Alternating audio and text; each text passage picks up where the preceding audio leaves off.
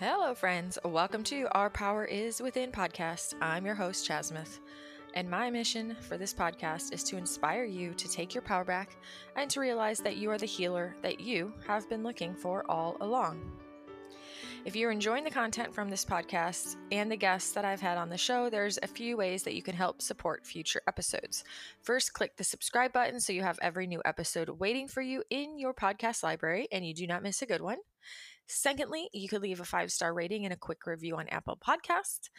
You could share your favorite episode with a friend on your social media and tag me at Our Power Is Within. And lastly, at the bottom of the show notes, you will find a direct link to a tip jar where you can support future episodes if you do feel called to do so. Okay, so this week's challenge could not get any more simple, you guys. Maybe not always easy, but definitely simple. And all we have to do is dun, dun, dun, smile. Yeah, that's right. It's a smile challenge. So the challenge is to smile often, smile just because, smile because you choose it. Smile even if you look silly as shit, smiling for no reason at all out in public. mm, smile even if you don't feel like it, and a smile especially when you don't feel like it. Smile to help your nervous system feel safe. Smile to help yourself know that you are okay. Smile at yourself. Smile at everyone else. Each and every day for the entire week. Are you catching on? Yep, that's right. We're going to smile a lot. and you never know, some organic laughter might come into the mix of this experiment. Have fun with it. Uh, smile, be silly, smile silly, laugh at yourself. And if you feel called to snap a shot of yourself smiling in action and uh, share it on social media and tag me, do that or if you have a really wonderful experience through this and you want to share the results, uh, go ahead and send me a DM as well. I love to hear from you guys. Okay, so let's go ahead and talk about today's episode. Speaking of smiling and creating safety, I have Tessa McCarney back for round two. Uh, we had so much fun chatting together for that first episode, and we both knew that we left some juicy topics on the table that we really wanted to revisit. So, um, yeah, so she's back. Yay. Welcome back, Tessa. Um, I will warn you there are a couple, just a couple super odd sounding edits in there today. Um, bear with me on this. Uh, we did the best we could. Um, but the message is totally worth it we talk today all about how to create safety in our nervous systems, as well as how to approach graded exposure and discern what is the right window of tolerance for you. I hope you enjoyed today's episode as much as part one. And if you did miss part one, uh, you will find the first chat with Tessa on episode number 62. So let's go ahead and get into it.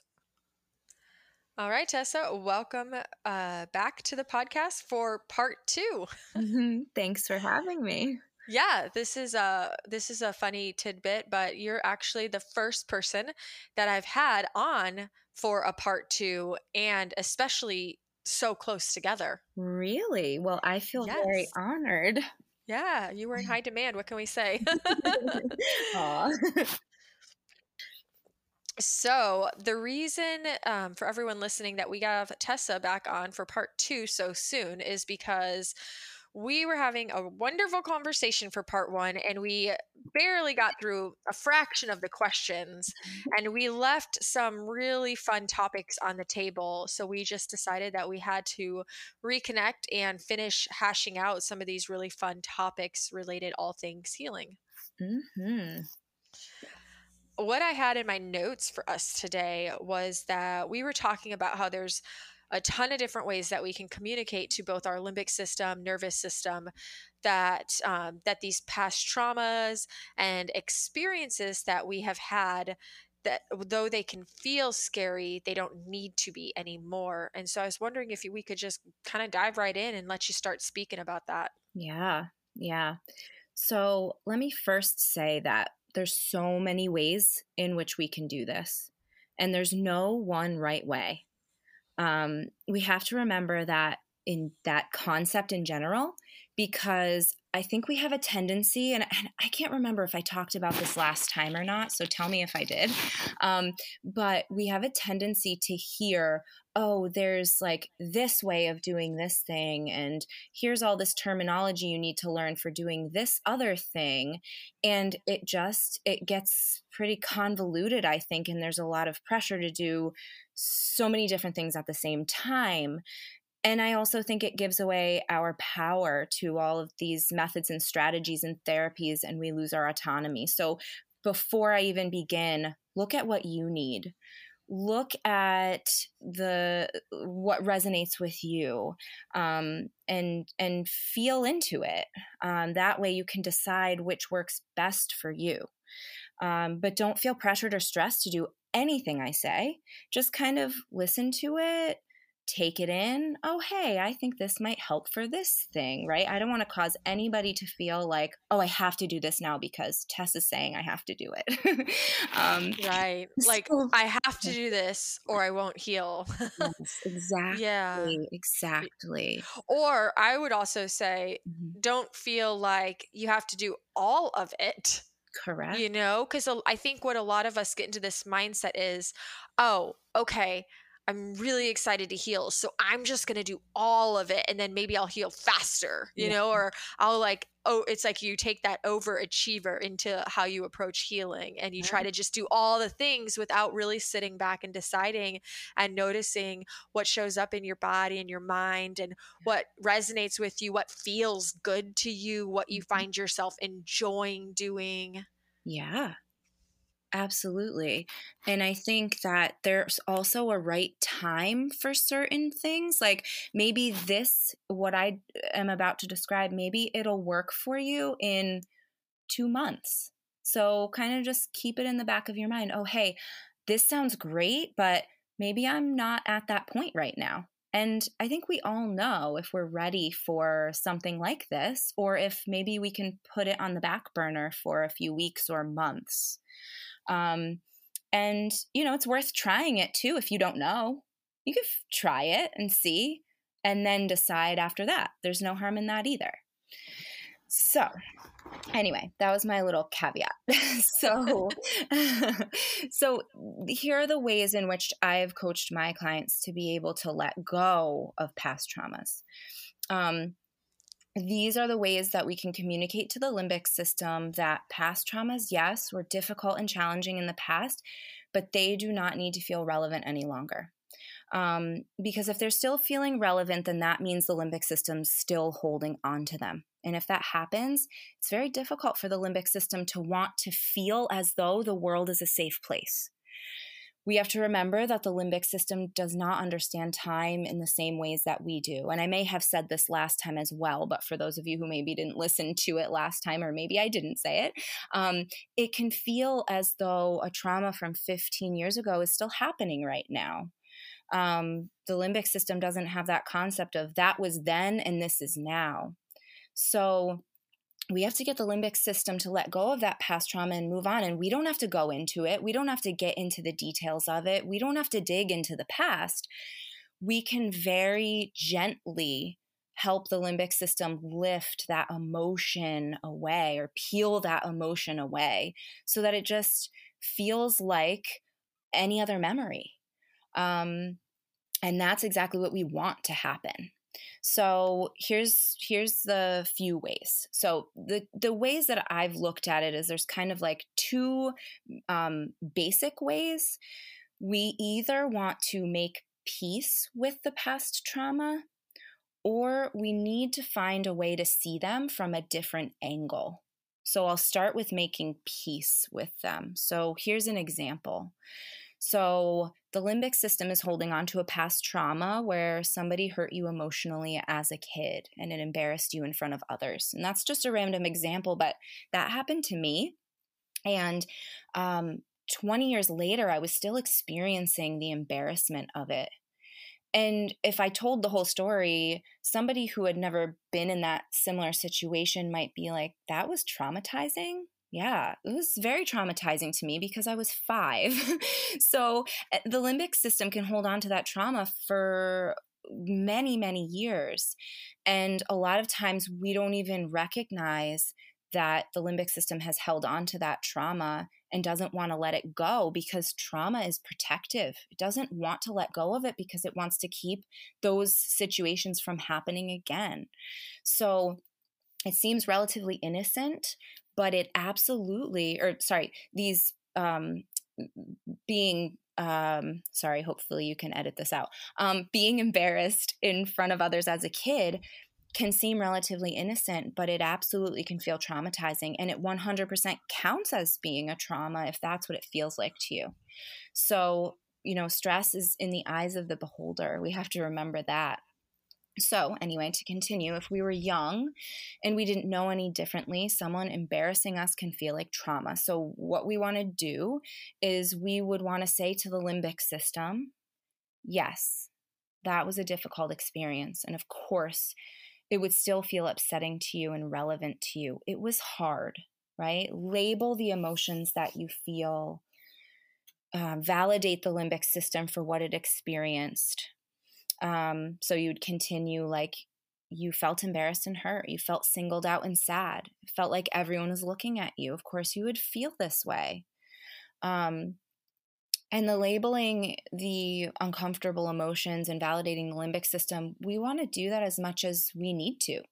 Um, as much as we need to to feel that sense of ah that that feels good it feels good to be heard even if we're only being heard by ourselves so then we continue on to say but this is now and that was then so it's kind of like shifting to observing how we are experiencing something. That was then limbic system. This is now. Think about that. This is the present moment. Look around you. Is it happening now?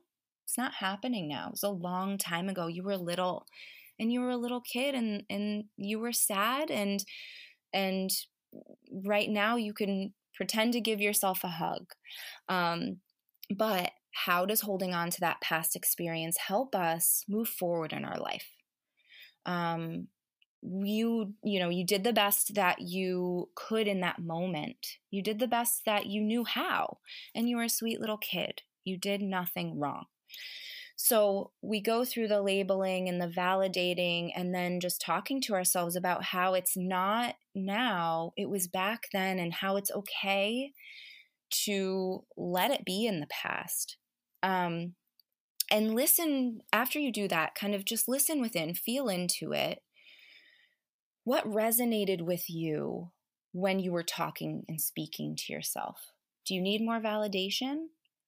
Does the limbic system need to hear that it wasn't your fault?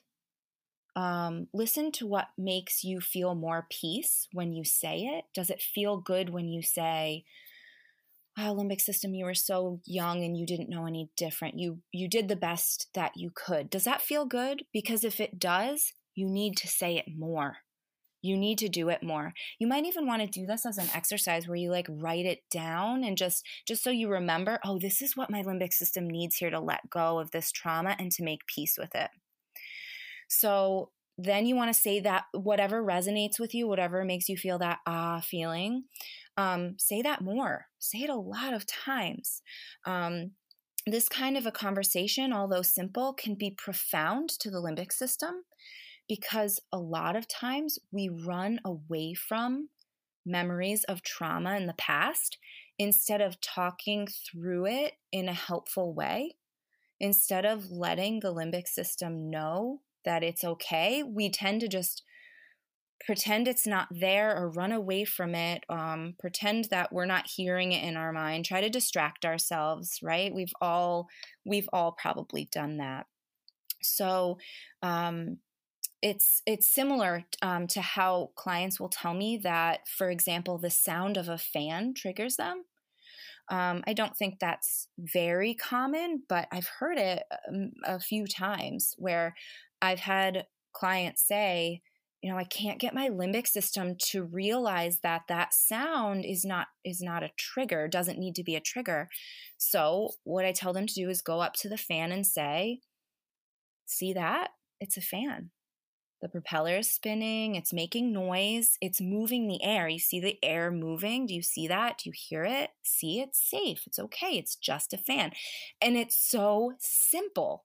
It's but it's the same concept as what we're talking about, like kind of labeling what we observed at the time, explaining what it was, explaining that it's not a threat. Um, it's the same thing as walking up to a fan and talking about how it works and what it's doing. Um, we don't think to do this because in our conscious mind, within our prefrontal cortex, it kind of seems silly. But to the limbic system, that explanation can be hugely impactful because it changes the limbic system's perception. Because we're not just walking away from it and thinking, oh, I don't like that noise, right? We're addressing it and gently and lovingly explaining it to the limbic system. Hey, this is what this is. Look at it. You can look at it. It's okay. So sometimes the limbic system really needs us to treat it as if it is a child. And that's what you would do to a young child, right? I actually experienced that with my son today. He was afraid of the dryer at my parents' house because it's so loud. And my and my dad had his shoes going in it, so it was even louder. So we walked up to it and we talked about what it was and he wanted to run away and I was like, "No, it's okay. Just look at it, right? Listen to it."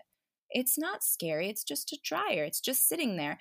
And we don't think to do that to ourselves. We forget we have this young child within us. So, that making peace section, um, you can really relate that to how would I talk to a child about this? What would the child need to hear? And that can really help the limbic system to release that trauma and see it more as just something that happened in the past. Mm. So that's the mm. making peace section. If you have any questions or comments or ideas before I move on. I have a question. Mm. Okay, so in your experience, um, with your own personal experience, and as a coach with your clients, do you notice if people need to do this, like talking to their system pertaining to like one trauma um, often, or is it like a one time conversation? Like in your experience with the embarrassment, mm. how many times did you find that you had to? readdress this issue and like you know gently and kindly talk to your system mm. to bring mm. awareness um you know that it was okay and that you're validating the feelings that they were you know valid and that we can mm-hmm. change things now like was this a one t- one and done or is this mm-hmm. something you had to do re- repetitively yeah. every day yeah so i found with that memory or that trauma um, in particular that it was coming up and presenting itself during more stressful periods of time like it would just pop into my head and i think you can probably resonate with that and and everybody listening knows what that's like where like things from 20 years ago just pop into your head and you're like where did that come from? Um and so that's when i would do it. When you start noticing oh this memory keeps popping up and it's and it brings me pain or discomfort that's when you want to do it. And at first, the conversation is going to be really detailed. You're going to be talking a lot to yourself about how, or you're going to be validating and labeling and then explaining what happened to yourself for like a few minutes or as long as you need to. And then over time, it gets shorter and shorter and the limbic system needs less of the validation and the labeling and just a little quick, like, hey, it's okay. It was a long time ago, right? We leave that in the past now. And then it's just incredible how then it just doesn't come up again. And you're like, oh my gosh, that really did work. Amazing. So I would say address it when it pops in. And each time it pops in, um, and just know that you won't have to do that really in depth, like five minute conversation with yourself for months and months. Um, that'll just be the first few times. And then after that, it shortens and it gets quick and easy and simple. And then those pathways just prune away and it becomes a memory with no emotion. Mm, okay. Mm. And and it sounds like in a sense rather than like this embarrassment or this situation coming up and you just redirecting and elevating your mood mm. you're actually just having this conversation at any point um, post conversation do you do anything else to regulate co-regulate attune to your nervous system mm. and help your nervous system feel safe mm. i think that would depend on whether or not it brought up any other emotions um, Sometimes it can, other times you can just kind of move right back into regular life and what you were doing before you had that memory. Um, if it does bring up any kind of emotion, I would say do what like centers you, what grounds you, like a breathe in and hold at the top, breathe out and hold at the bottom. Um, look around you and say, like, this is where we are in this in this moment. There's the ceiling, here's the floor, touch the wall, touch the chair, like we're here right now. We are not in that past memory. And maybe if you feel that emotional charge, maybe that means you need to do more labeling and validating probably means that you didn't do that enough because your limbic system might want to be heard more and and might need more of that validation and that love. Um, so yeah i would say just a couple minutes of just kind of recentering yourself should be okay because we're not digging into it we're not going back to those moments and thinking about exactly how we felt or exactly what happened. It's more of just the memory pops in. Okay, what does it make us feel? And then we address that feeling. So it shouldn't be too uh, emotional after we go through that process. If it is, sit with the validation and the labeling a little bit longer. Okay. Mm, great question. Awesome. now, and then you said the second one, or the second yeah. main one, was mm. to see the trauma from a different angle. Yeah, yeah. Um, so I think there's, as I said before, there's no right way in doing this, but I would generally say to clients, try making peace with it first if you can, because it's just a simple way of doing it. But if that doesn't resonate with you, or if it doesn't seem like it's working that well, um, that's just maybe not what the limbic system is desiring, and that's okay. So, seeing um, the trauma from a different angle. So, in this way, we're going to kind of reshape the trauma for the limbic system. Um, so, when the, the trauma is, oh, let me also say this if there is a trauma in the past that you know that you really want to see from a different angle or make peace with, but it's not popping up here and there, um, you can also just lightly bring that trauma to your mind. Like if you wanted to do this as like um, a, a, a, training, kind of a incremental training, so to speak, um, type of a situation, um, then you can lightly bring it up to your to your mind. Um, and we don't want to get too deep, like I said earlier. We just bring it up gently. Oh, this happened, and then address it um, with trying to make peace. Or, and I'll get into this next part. So, we want to, in order to reshape it, um, we want to look at some questions. And I'm sure after I list these questions, you might think of something else that we could ask ourselves, or whoever is listening could think of some other questions that might be helpful. But what I usually go through with my clients is how did I grow from that experience? What did I learn? How am I a better person now than I was before that experience? What did it teach me? What lesson did I learn that I wouldn't have learned otherwise? Because I think sometimes, or a lot of times, with traumas, it's really hard to see any good that comes of it. And 99.9% of the time, good doesn't come from it. But does growth happen? Are we learning anything? um, are we a better person because of that experience in any way? And even if you can just answer one of those questions with one very simple thing, like I'm a more empathetic person now, that's very simple, but now we can shift to look at that trauma in a different way. Okay, if that hadn't happened, then I wouldn't be as empathetic as I am today. And let's take a look at how my empathy impacts me as a person makes me a really good person, how it impacts my relationships, how I can have these really deep conversations with friends and and be there for them with this empathy, right? So that very simple answer can then drive you down a long path to see how your empathy has been such a wonderful piece of your life now. So, um, so we we look at those questions, and oftentimes we can see we're stronger as a result of that experience. That we have better boundaries now as a result. That we are more empathetic, like I said. That we learned how resilient a person can be, and um, you know, eh, although it may not be obvious if we do just a little bit of digging, I think we can find out that these situations do teach us something or create growth.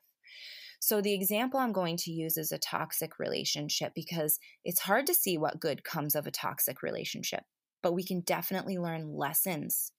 And we can shift our brain to thinking about those lessons instead of thinking about the trauma. So it's not really pruning a pathway, so to speak. Um, it's more of shifting into creating new associations with this trauma. So, what can we learn from a toxic or abusive relationship?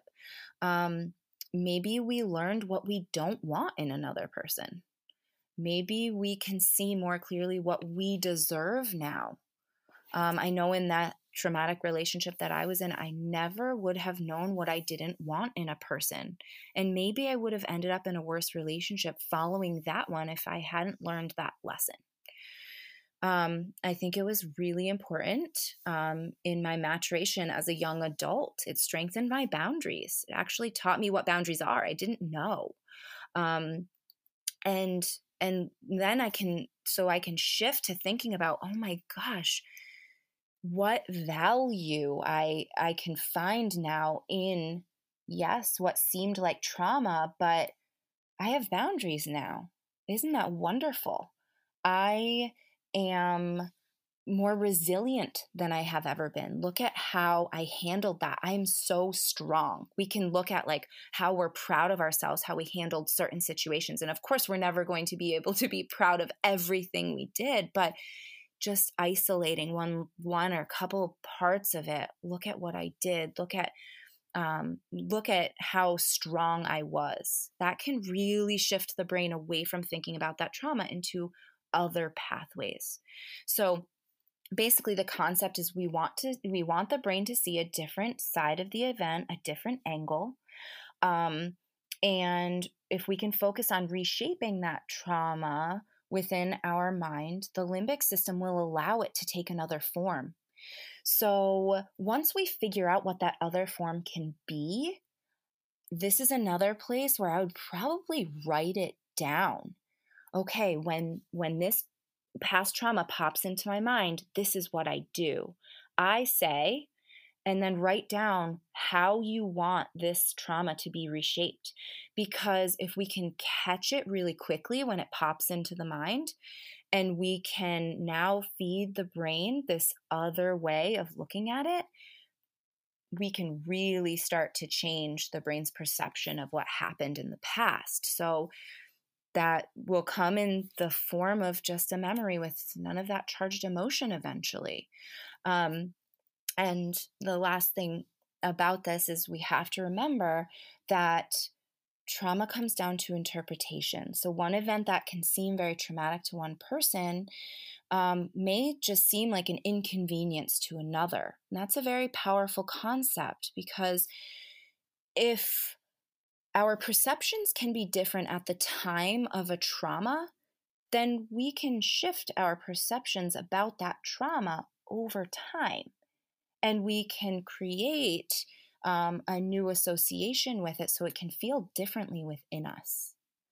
Um, and uh, last thing, actually, that I wanted to say is sometimes it helps to think about it as if this trauma didn't happen to you. So if you're having trouble answering those questions, imagine it happening happening to another person So, how could that other person in that same situation see that trauma differently? What could they have learned? How could they have grown? And try to see what you can come up with. Because sometimes, if we take the pressure off that it's us, um, then the brain will allow us to be more creative. Um, a lot of time that a lot of times the apprehension of going through a process is because we're talking about ourselves and we went through it. So it was my friend that it happened to or that random person over there.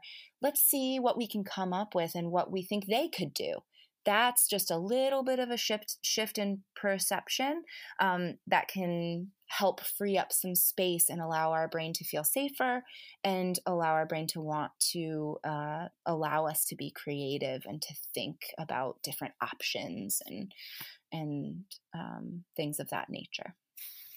Another question that i always ask myself even and I know this is a hard one for people sometimes too, especially if you're in pain or you still feel intense emotion.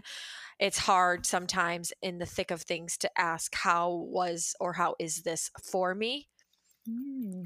But that's what I always ask myself because I really like to hold the belief um, that the universe is for me mm-hmm. and that mm-hmm. everything in my life has been for me. Mm. So I like to ask that question like, how was this for me? Wow. You know, your example of a toxic relationship. Oh, this experience gave me, you know, you said you learned what boundaries were. And I always think, oh, this was an experience that gave me an opportunity mm. to step into my truth, to honor my boundaries, to discover my worth. So it's like that, that, what seemed like a really uh, you know traumatic experience there was always like usually there's always something there for us yeah yeah, I like that. I like how you framed that.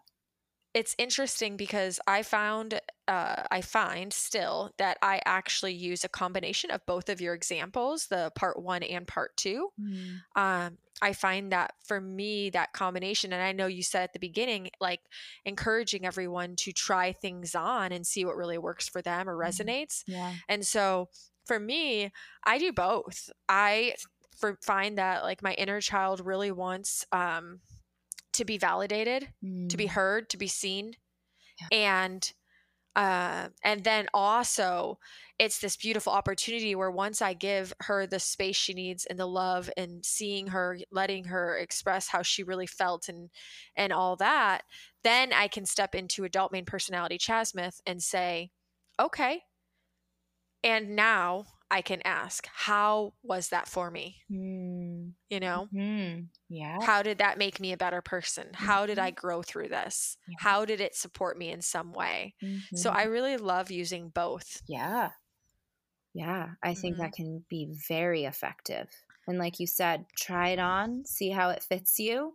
Um, what combination works best for you and go with mm-hmm. that. And it's going to look different. It might even like shape itself differently over time. Maybe sometimes making peace with something works better, but then you shift into needing to ask yourself these questions a few weeks or a few months later.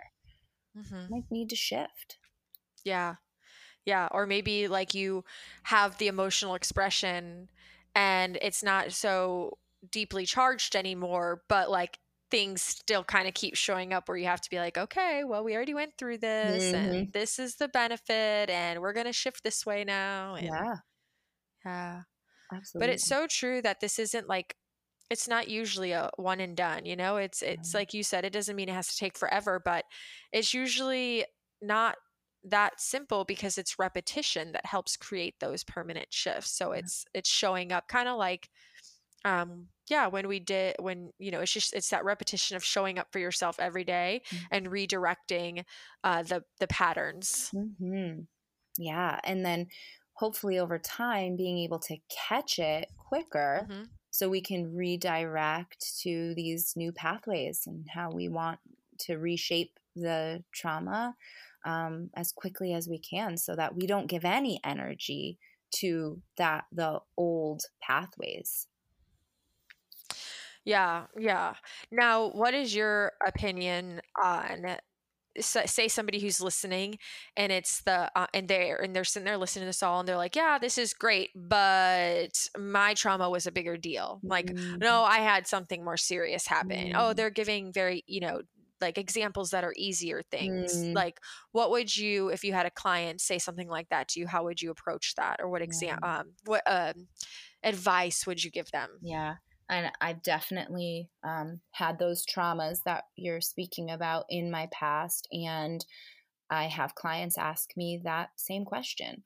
Um, I would say that, like you were describing, and how what you like to ask yourself, um, there's always going to be a question that we can ask ourselves that's going to give us just the tiniest little glimpse of something that came out of it that we can use here.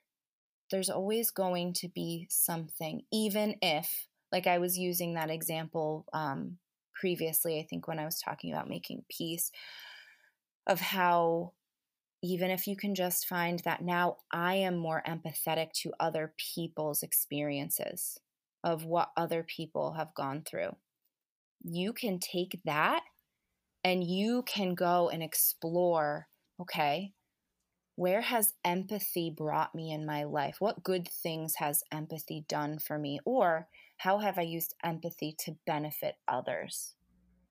So find something really, really small and then sit with that. Maybe write it down.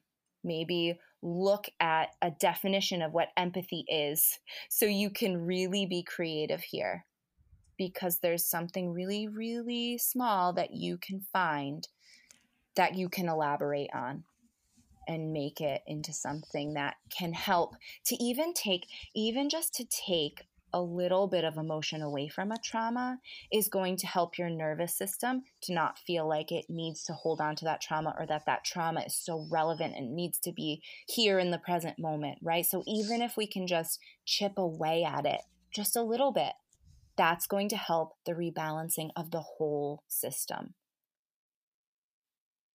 yeah yeah that makes sense. Mm, I know um how, how I was saying that I you know my I hold the belief that the universe is for me. And mm, uh, I know I've talked about on the podcast before that I I guess I'm at a place where I feel like um I I want my beliefs to be empowering, you know? mm, So another thing I truly believe is that we choose it all, like we choose our life, mm, even though it's a it's a hard one to grasp sometimes to Mhm. think no no no like conscious me didn't choose this mm, you know but i always go back to yeah but there's some part of my soul or like my unconscious that did choose it because it was for me you know mm, so that's why i never want to discredit the feelings that i had the, mm, of the experience but then i also want to go back to that belief and be like Mm. okay this i chose this somehow you know like hey i Mm. chose to be here in this time i chose some of these situations and i i know for me that really helps um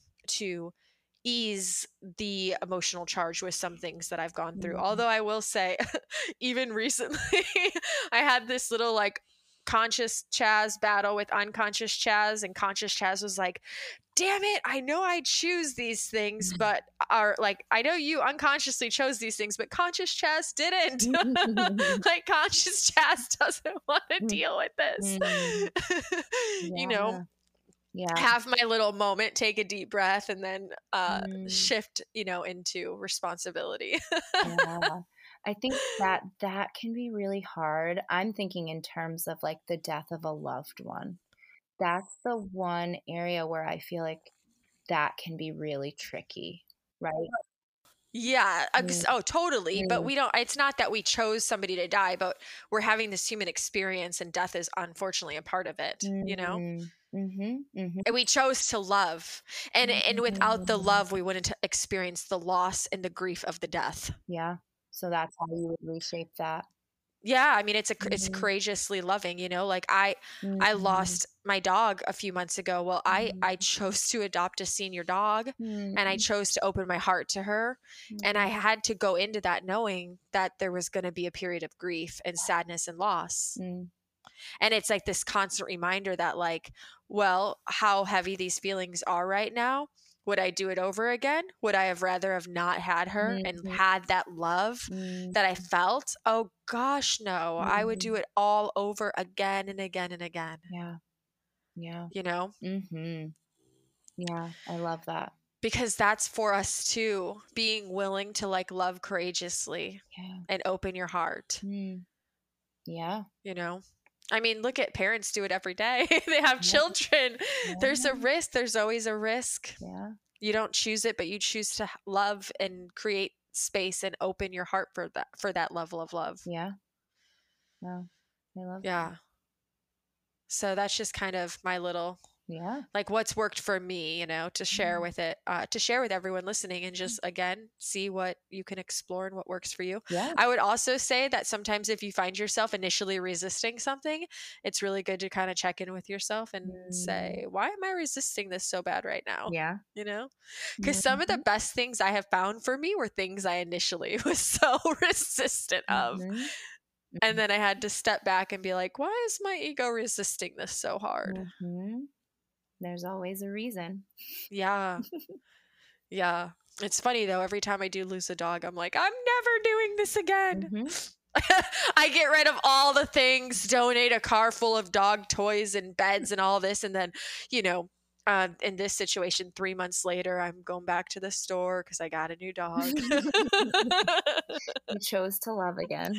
yeah, because it's so worth it. Yeah. Yeah. So worth it. Oh, okay. This is good stuff. I do Mhm. want to shift and get into another topic. Mhm. Um, training zones Yeah. for all of our brain retrainers out there. Yeah, I think I tend to think about it really differently than than a lot of people do, um, especially from like a program based approach. And I've seen a lot of success with my clients when they take on this different understanding, um, when they're willing to open up their mind to it. Um, to some of you listening, this might seem really out of the box, um, but just listen to the science behind it and the reason why, um, and be open to it. So, first of all, um, before I even get into talking about zones, um, I want to say that we don't want to see our imbalanced nervous system as a sickness or an illness that gets worse if we're triggered by something. I see this all the time. I have clients who want to make immediate appointments with me because they quote unquote went out of their zone. And I've heard of my clients saying, like, I had this coach and they told me I went out of my zone. And it's like this big fearful thing, but it doesn't need to be. And I think it comes back to the idea that we have a tendency to see an imbalanced nervous system as a sickness more than what it actually is. It's an imbalance. And that's because we are using what we know of the world and what we've known about the world in the past to create meaning within this whole experience of having this imbalanced nervous system, right? That's how our brain organizes, stores, and learns information. It's by looking at the past and similar situations, right? That's how that's how we build knowledge. So we know from the past what happens when we have a cold because we've had those before. We've seen others have those. We've seen them on TV. We know what to expect. We know that when we get a cold and we go out for a run or we go to a social event instead of resting and drinking fluids, that the cold doesn't necessarily get better as quickly as it could. Similarly, if we scrape our leg and we don't clean it, it doesn't tend to heal as quickly.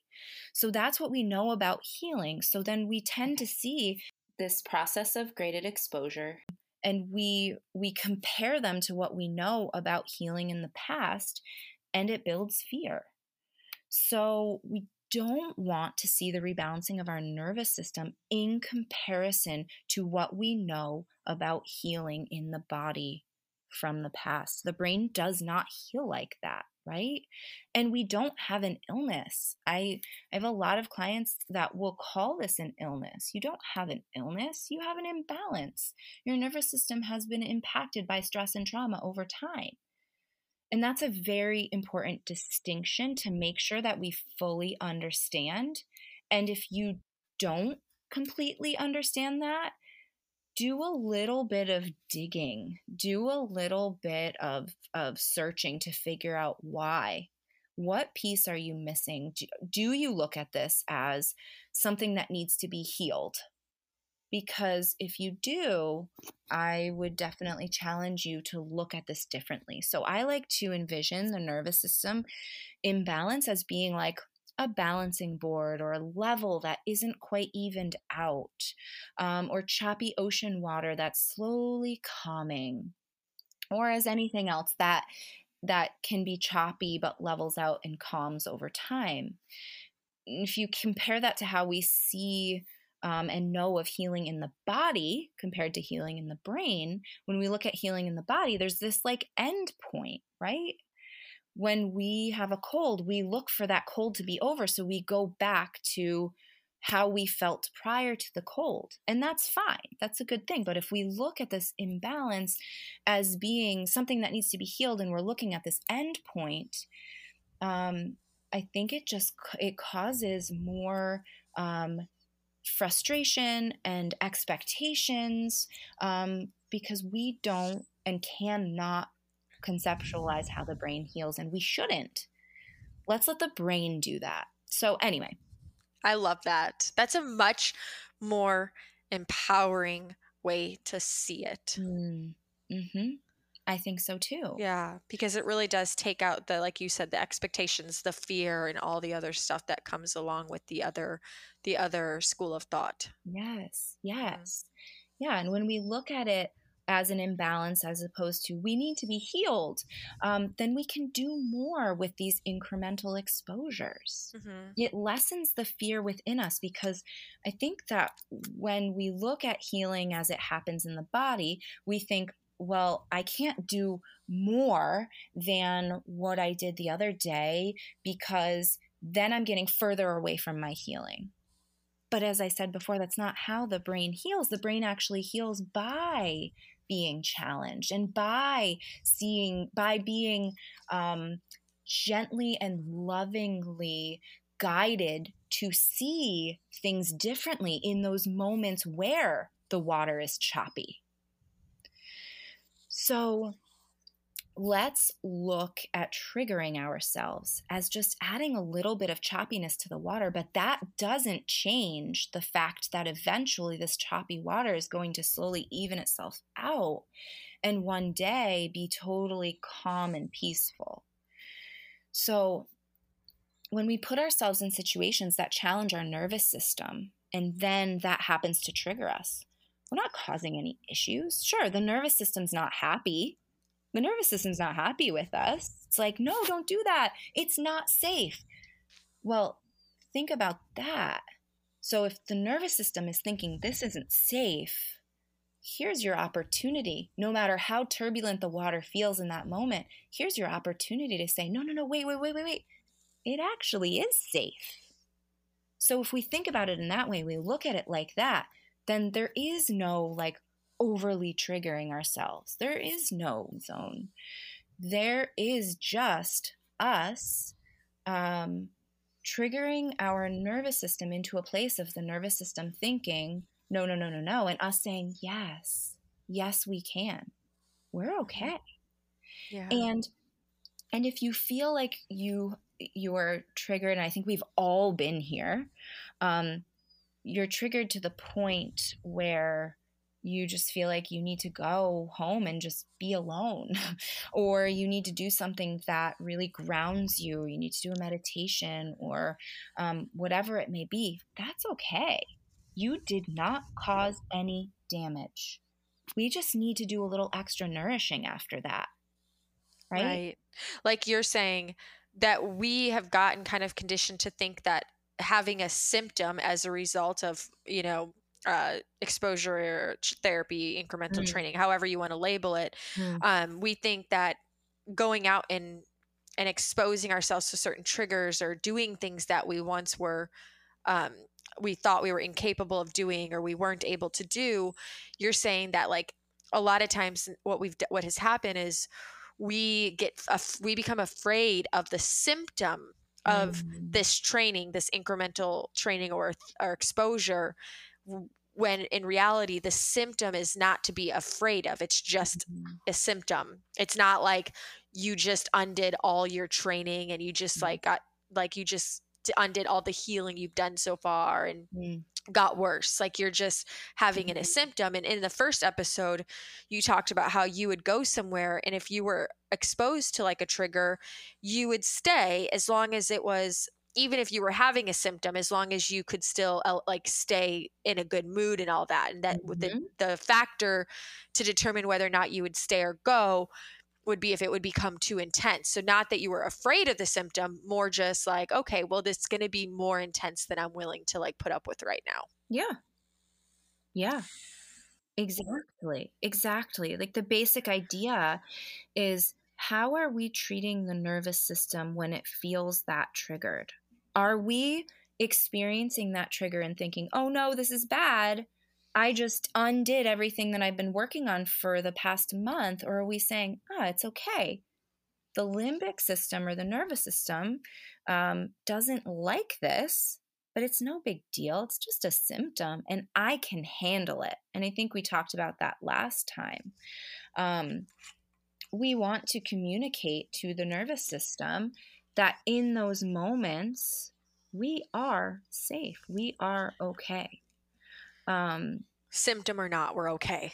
Yeah. Yeah yeah. Yeah, yeah. and i think i get this a lot too where clients will um, trigger themselves or they just happen to be triggered and then they have uh, a symptom and then they go down that road of oh no, I over triggered myself. I am quote unquote out of my zone and this is bad. Well, what does that communicate to the brain? That communicates fear, we are unsafe, etc.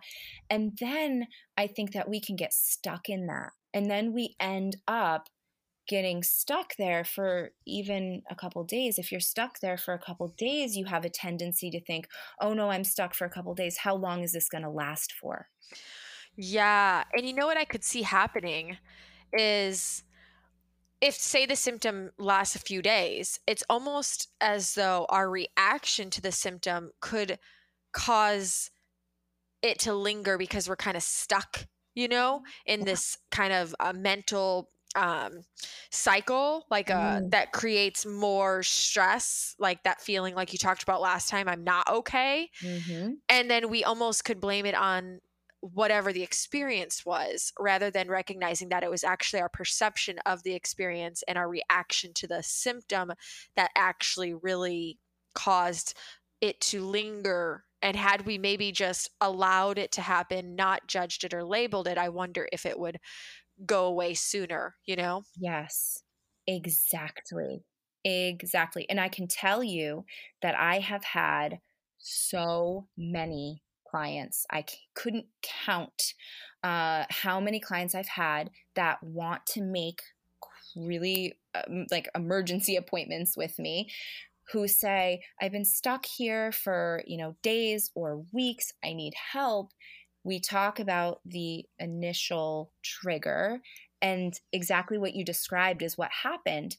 And I will get um, an email the next day, two days later, that say, "Oh my gosh, I'm out of this." What some some people call it a stepping stone, which I like. I think it's a more positive phrasing of kind of getting stuck in this um, others will call it like an ebb.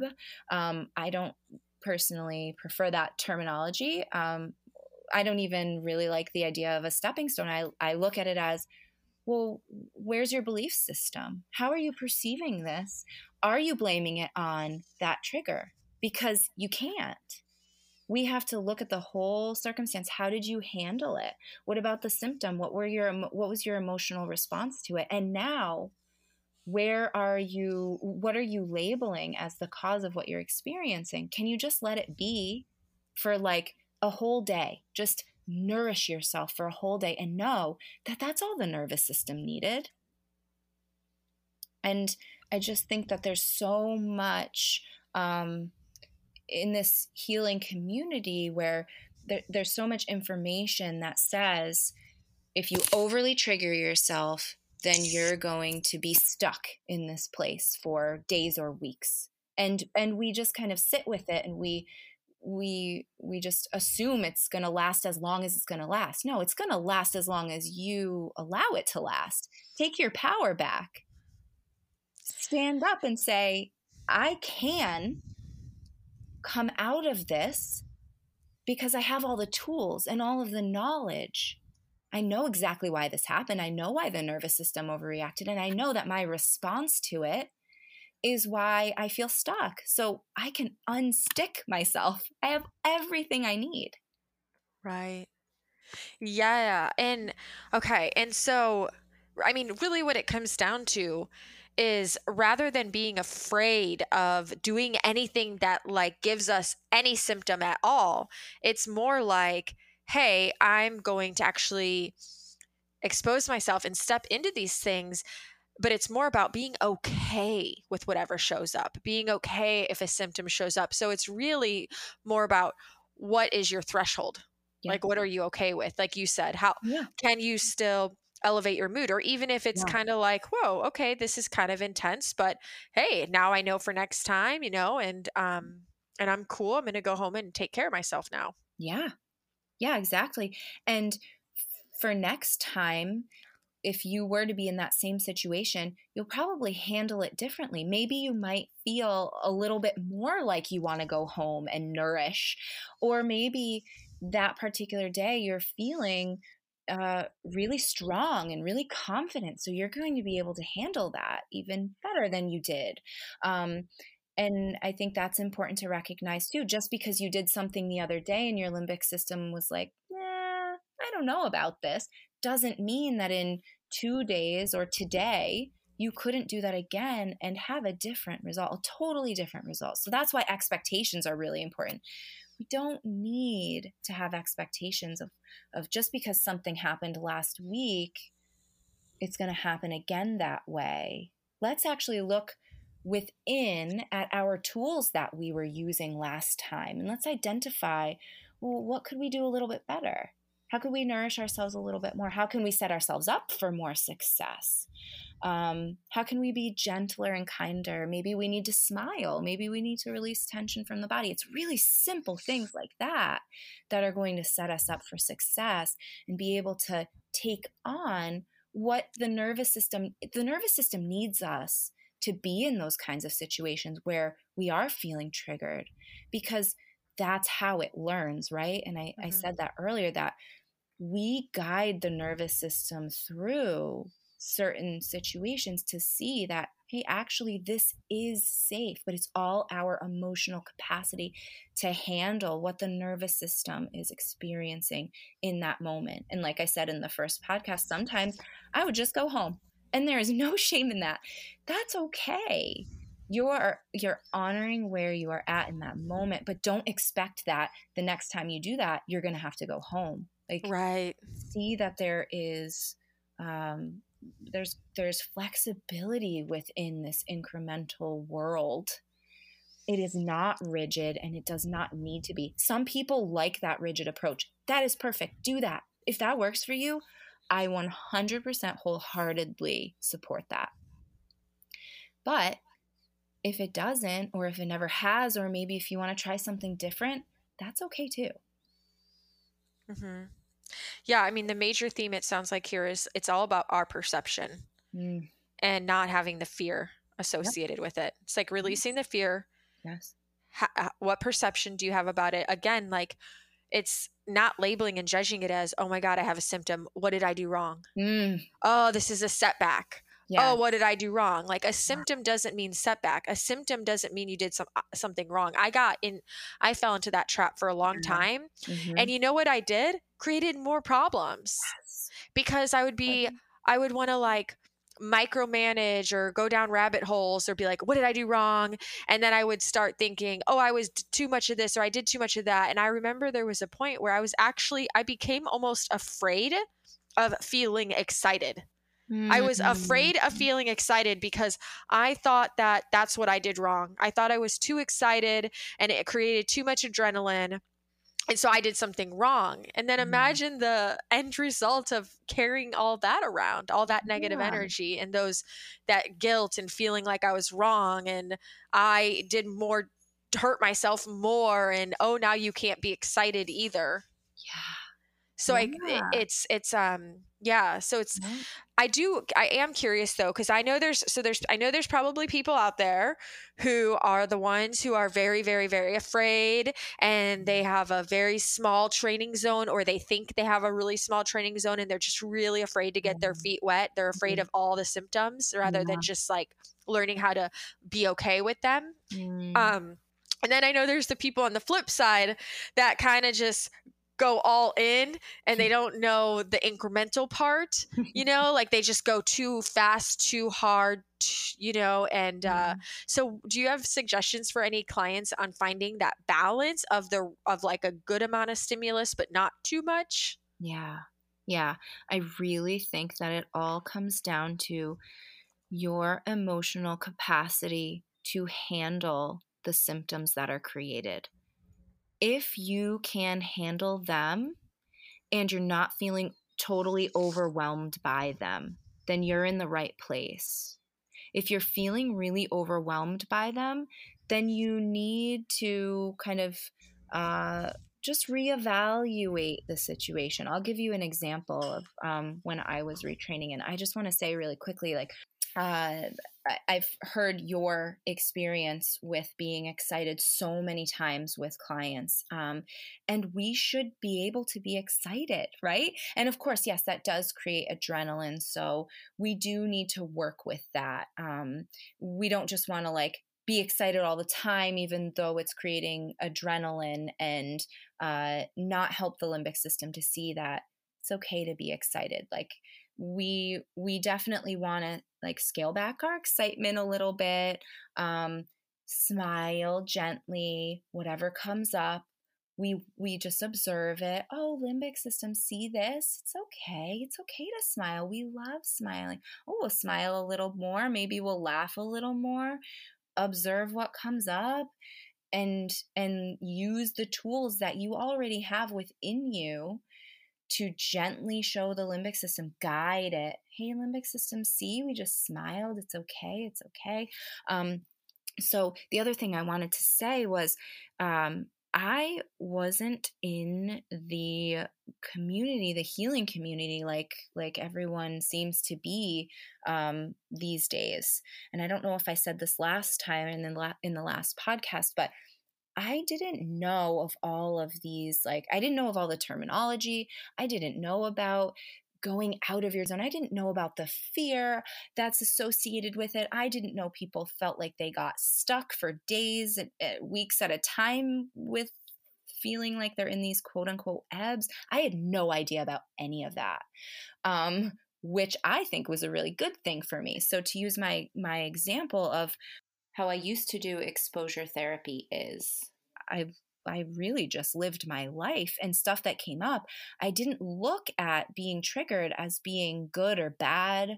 Um, I would go to hot yoga classes when I had a sense like a, a bit of a sensitivity to being in the heat, um, I would go to hot yoga classes and it was really tough at first. Like there were times where I wanted to leave the yoga class and I let myself say, you can go if you need to, right? To not force yourself to be in places really helpful to the nervous system. That already sets us up for success. We can say, we're going to go and try this. And if you need to leave, you can go. That is totally acceptable. Um, even if everybody in the class sees you get up and leave, who cares? They don't care. They're going to keep on with their yoga class.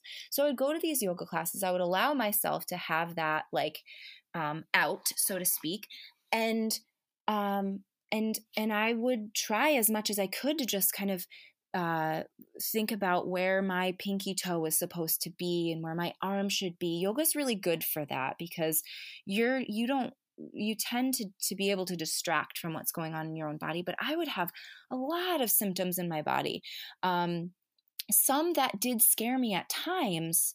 Um, but I didn't know about, like I said, I, I didn't know that we could go out of this quote unquote zone. I, I didn't know about any of that. So I wasn't worried about it. It wasn't in my head. So I would just use the tools I had, um, like breathing in and holding, breathing out and holding, um, telling myself it's okay, saying it's okay, it's just your nervous system, it's just your limbic system. Um, it doesn't like what you're doing right now, but you're doing a really wonderful thing for yourself. You're doing yoga. Like, look at where you are. Look at everyone around you. They're doing the same thing. Everyone's sweating just as much as you. And I would see that my nervous system would calm down, even being in that environment that would probably be very triggering for a lot of people especially having the you know sensitivity to a lot of what i was doing um, and having some symptoms that typically might cause me a little bit of fear um, i knew that i could leave if i wanted to i also knew that it was just my brain I wasn't blaming it on being in that yoga class. I wasn't blaming it on the heat. I wasn't blaming it on the the fact that I was triggering symptoms by being there. So I think that's where I learned that lesson.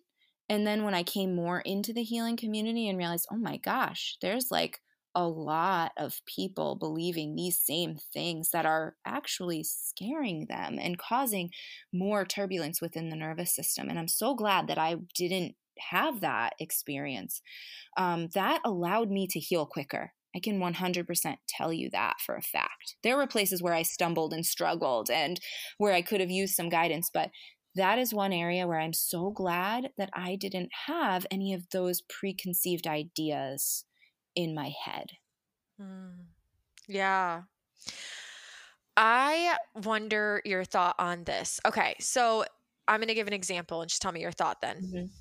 So, say one day I'm like, I wait, I slept well, I wake up, I'm energized, I'm feeling awesome. And I'm like, I'm going to go out my garage and do a workout because I feel like moving my body and sweating and it feels so good you know, because I love moving. Like, mm-hmm. I'm not, I don't think, oh, I need to go do this. I'm like, mm-hmm. I love it, you know? Mm-hmm. And then, say a friend calls me and says, Hey, you want to go on a bike ride? And then I go on like an hour bike ride or, you know, whatever. And then in mm-hmm. the evening, I go on a walk to the beach to watch the sunset, yada, yada. Mm-hmm. So, say I do all these activities. Mm. And then the next day I wake up and I am just tanked like mm. whoa so tired mm-hmm. so if we want to use the term training zone i might say hmm, I might have exceeded my training zone yesterday. Mm-hmm. I have two ways I can approach that. One, I can just say, all right, that's cool. Luckily, I have time today to rest.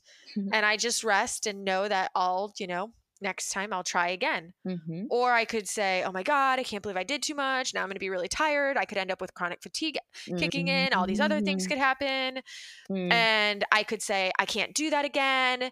And maybe like a few days go by and I finally am starting to feel better and then I you know weeks go by and then the, I feel great again but and I have the urge and I want to exercise and I want to go on the bike ride but I'm afraid now because of mm. how I reacted and, or how I responded in the past. Yeah. So that's really what it is, right? Like it's one it wasn't maybe I did do more than that day would have been ideal. But if that next day I'm just like, okay, well, I might have done too much for the day. Mm-hmm. I'm so lucky that I can relax today. Mm. And then maybe the next day I feel great again. And maybe I do all the fun things I love, but maybe just a little less of it or something. Or try mm. again. Like, what are your thoughts on that?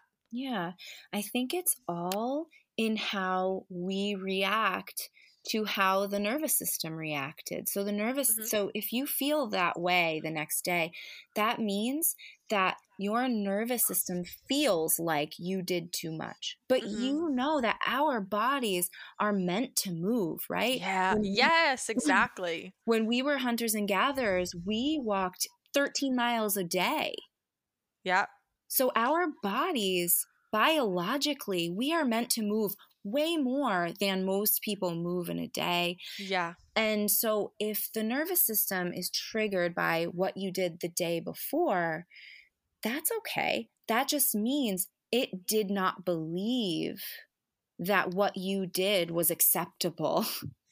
it just has that belief. That means it's probably within your belief system somewhere, or you had experiences in the past where there was trauma associated with movement, which is very common. Um, or you had that go go go mentality which many of us have had and then the nervous system um, begins to associate going going and going with oh no, we're not safe. So then it doesn't want you to do a lot. So it's going to give you that repercussion. And if it does, it's all in how you handle it. When you wake up that morning and you don't feel like you did the day before, you don't say, oh no, I over triggered myself. Oh no, I did too much. You say, oh, nervous system, you poor thing. You think that yesterday was too much. Oh, I'm so sorry. I'm sorry you feel that way. But oh my goodness, did that feel good yesterday? And if you don't focus on how you're feeling right then, like if you're not focused on the symptoms and if you're not fearing the symptoms, but instead you're thinking about how you know this is just the brain reacting to what it doesn't believe I should be doing. But I know I'm capable. I know I'm strong. I know the body's meant to move 13 miles a day. I know that I am am strengthening myself to be able to do everything I did yesterday and more and not have the nervous system react that way. So instead of getting like frustrated by the nervous system doing that or upset or fearful that you did something wrong, it's looking at the science of what actually is going on. Take yourself out of your body, think of the situation as an observer of of the situation from a scientific perspective. You didn't do too much because you could do way more. Anybody can do more than that. It's what the nervous system doesn't believe is safe that holds us back. So now it's our perception and it's how we handle what the nervous system throws at us the next day. If you handle that with calm, with ease, with love, um, if you say it's okay like a million times that day, and if you hug yourself and if you say, I feel amazing, I actually feel amazing, I feel amazing, then your nervous system's not going to continue to wire in the association of movement equals fear. Movement equals, no, we shouldn't do that. Movement equals trauma from the past. We're mm. like, we're totally um, uh, unraveling and then creating a new belief system and that's such a great opportunity to do so. So when those when those days happen and they do to all of us oh my gosh just look at your nervous system and give it everything it's looking for everything it needs all of the love and all of the science. Please give it the science. Mm. I love this reframe because I feel like glad that I was at a place where I at least didn't let it freak me out. Yeah. And then I could just be like, oh, I'm grateful I have time to rest today. This is awesome. I'll just give my body what it needs. But even that is still limiting. I love how you reframed it. And it's more like, it's not that I did too much, it's that my nervous system thought I did too much. But I know I'm capable of way more. Yeah. That is such an awesome reframe. Yeah. And I'm going to start applying it because I know that I can do way more than that. of course. Of course. And I think it is helpful to have little like tidbits of information like we are meant to walk 13 miles a day. I always said that to myself when I felt like I walked for two minutes and my body, eh, my brain didn't want me to go any further. I always went back to listen this is what you are wired biologically to do. Yeah. So move. It is not your body, it is your brain. And let me also say really quickly before we end if you don't have the ability to rest the next day, that's okay too. There were times where I felt that way, but I still had to go to work. I worked um, 40 minutes away at a really stressful environment, actually, and I healed within that environment, um, which is incredible. But and totally doable for everybody. Um, but I would go to work after days like that and feel like, oh my gosh, I can't even get out of bed. but I would because I would encourage myself. There's no pushing. There's no you have to. It's like it's okay. It's okay you feel this way, but it's an illusion too. It's your body it's your brain wanting you to feel this way in your body. So you can still get up. You can. I believe in you. I love you. Like all of that nourishing, all of the nourishing and loving thoughts. So even if you can't just rest the next day, you still can go. You still can do what you need to do, but do it in a really gentle and loving way and an accepting way. Uh, let your body be how it is. Don't judge it.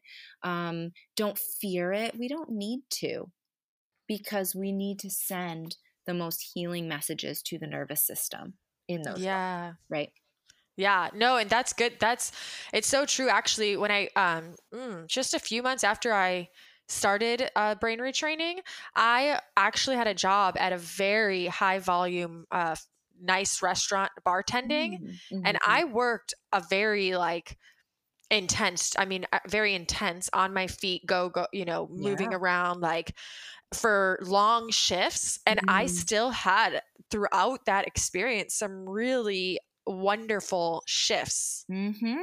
in my retraining and come to think of it i think i might have had more shifts when i'm doing stuff like that like you said in a loving way mm. rather than kind of i noticed that i actually do a lot worse when I'm more coddling, you know, mm-hmm. which we can mm-hmm. mistake as loving. And I think that's the important factor is like, what is loving? Because coddling mm-hmm. is not loving. Just like if you have a child, coddling them mm. is not setting them up for success. Mm, absolutely. You know?